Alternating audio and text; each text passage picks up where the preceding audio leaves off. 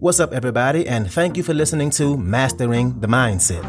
My name is Darius Dotch, and I'm an actor, hip hop artist, and fitness and life coach. And I'm here to personally help you train and improve your mindset so that you can, one, become the best version of yourself mentally, and two, gain focus and motivation to be able to take action and achieve the success in life that you want and deserve. Before we get started, please like and subscribe to my channel. And at the end of this episode, if you liked it, please share it with a friend or a loved one or someone who would benefit from hearing this message.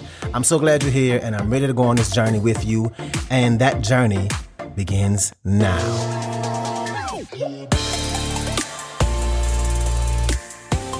All right, and welcome back to another episode. Let's talk about how to use your brain to get more done. How your brain can be used to help you and propel you to use that to do list to be more productive and how it can stress you out if you do a few things the wrong way. And I'll give you a quick example. So, have you ever been working on things all day? You've been busy with your to do list, or you've been working on something, maybe more than one thing in that specific day. And then you finally call it a day and you're tired, maybe mentally and physically tired. And you think back and you look back and you feel like you didn't really get much done, like you didn't really do much, right? Ever happen to you? Like you didn't get a sense of accomplishment from your list of things to do? Well, I'm going to tell you something that was actually found in the 1920s, and this is going to shine a little light on that. And I'm probably butchering his name, but it's something that's called the Zeigarnik effect. It was something that was discovered in the 1920s by a Soviet psychologist named Dr. Zeigarnik. And what she found was that people tend to remember interrupted or unfinished tasks better than the ones they completed. And that we tend to focus on those things that didn't get done opposed to the things that we did get done. And those things that aren't done can take up mental energy until we actually complete them. It's how our brains are wired. When there's an open loop, something that's unfinished, we're going to have a sense of mental discomfort. And it's this discomfort that's the thing that actually drives us to complete a task and when it's finally completed, then that discomfort goes away and the task is forgotten. And what happens is you have those long days, those days that you put in a lot of work, and you get to the end of the day and say, Oh, I still got so much more to do, even though you really already did a hell of a lot. You did way more than you did the day before. And now you're only focusing on those things that you didn't do. And you feel like the day was either wasted or a failure.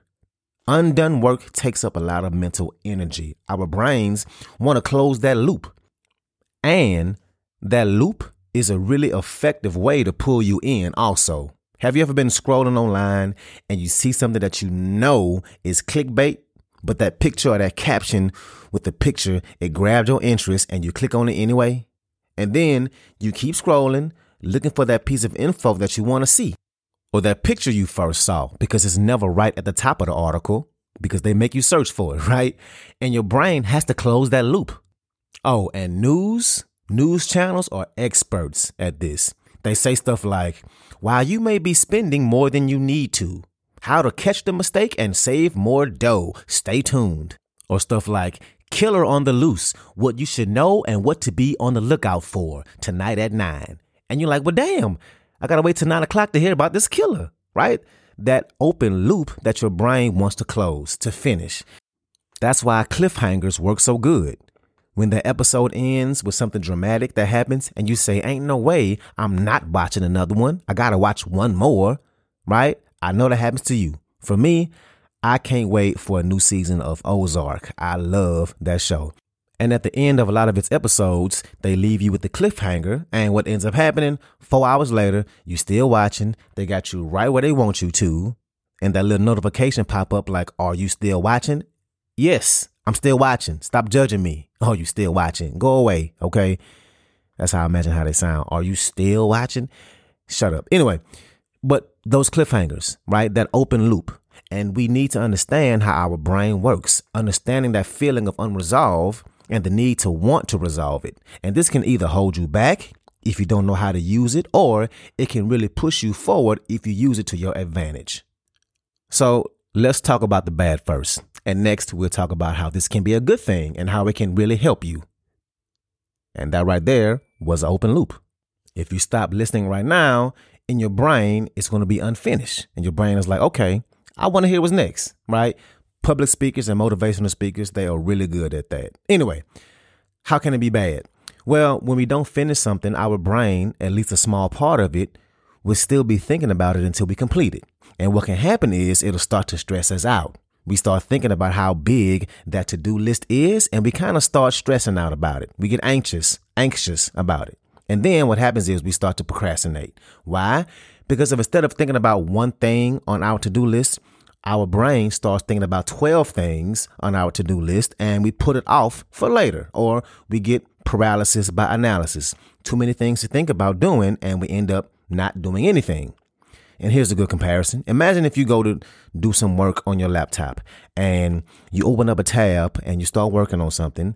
Then you open up another tab and start working on something else. Then you start working on another thing in another tab. Then what do you do? You open up another tab and start working on something else. And what happens is it starts to slow your laptop down. Same thing happens to our brains. We can put so much on our to do list, and you look at it and it just feels so overwhelming that it slows you down. It works against you. You start to get stressed. Then you wonder if you ever even get them all done. You start getting anxious. Your brain has all these tabs open and you're starting to slow down. You start to procrastinate. You try and multitask, which is proven to be impossible, by the way. You don't know what to do next. And all of this is because you're trying to focus on so many things at once. And this is how it can be hard, how it can be bad, how it can hold you back. This is what your brain will do.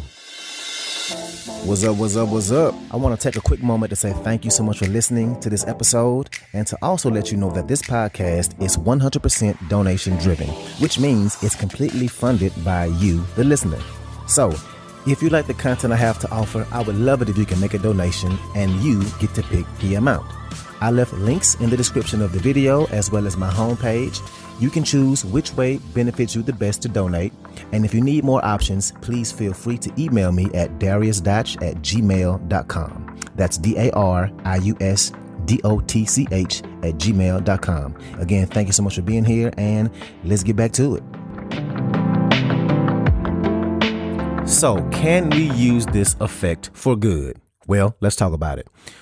One of the good things about the Zeigarnik effect is that you can use it to increase productivity and motivation. Because the thing is, if you only focus on one task and not 12 different tasks, if you don't finish, your brain is going to be motivated to finish it. You ain't going to want to stop until it's done. And one of the easiest ways to do this is to look at that to do list at all of the things and figure out which one of those tasks is the most important one. And we'll talk about how to use your entire to do list in a better way in just a second. But first, let's focus on the most important one. See? Another loop. Anyway, and you figure out that one thing. And then what you do is you figure out what's the second most important thing, and then the third. And what you do is you break down that first task, that first priority, and you break it down into smaller increments. And you may have heard me use this term before, and it's called the Pomodoro technique. And basically, this technique requires only 30 minutes at a time. So let's say you have to write a research paper, a 10 page research paper, and you already did the research. Now it's time to write the paper. And if you ever wrote a research paper, then you know it takes hours. So instead of trying to sit and write this paper for hours and hours and hours at a time, the Pomodoro technique, what it does is it breaks it down. And what you do is you work for 25 minutes straight then take a five minute rest. 25 minutes, rest for five. And during those 25 minutes, you only focus on one task. You only focus on staying focused for 25 minutes at a time. And you keep repeating this until the task is done. And by breaking this big task down into something smaller, it's going to make your brain want to get it done. Because if you're working and say, okay, I've been working for 15 minutes, I only got 10 more minutes left, then I get a break, 10 minutes ain't nothing. Use that open loop, which which one sounds easier, right? Trying to write a 10 page research paper in five hours straight or writing that paper 25 minutes at a time. You can focus for 25 minutes. That's way easier. And believe it or not, research actually shows that after 20 minutes of focus, you're past your peak when it comes to focus and productivity. So anything after that isn't your best and you're not being as efficient. So even though you're taking breaks, right, you're still getting more done because you're being more efficient with your time. So you do this technique or whatever technique you use.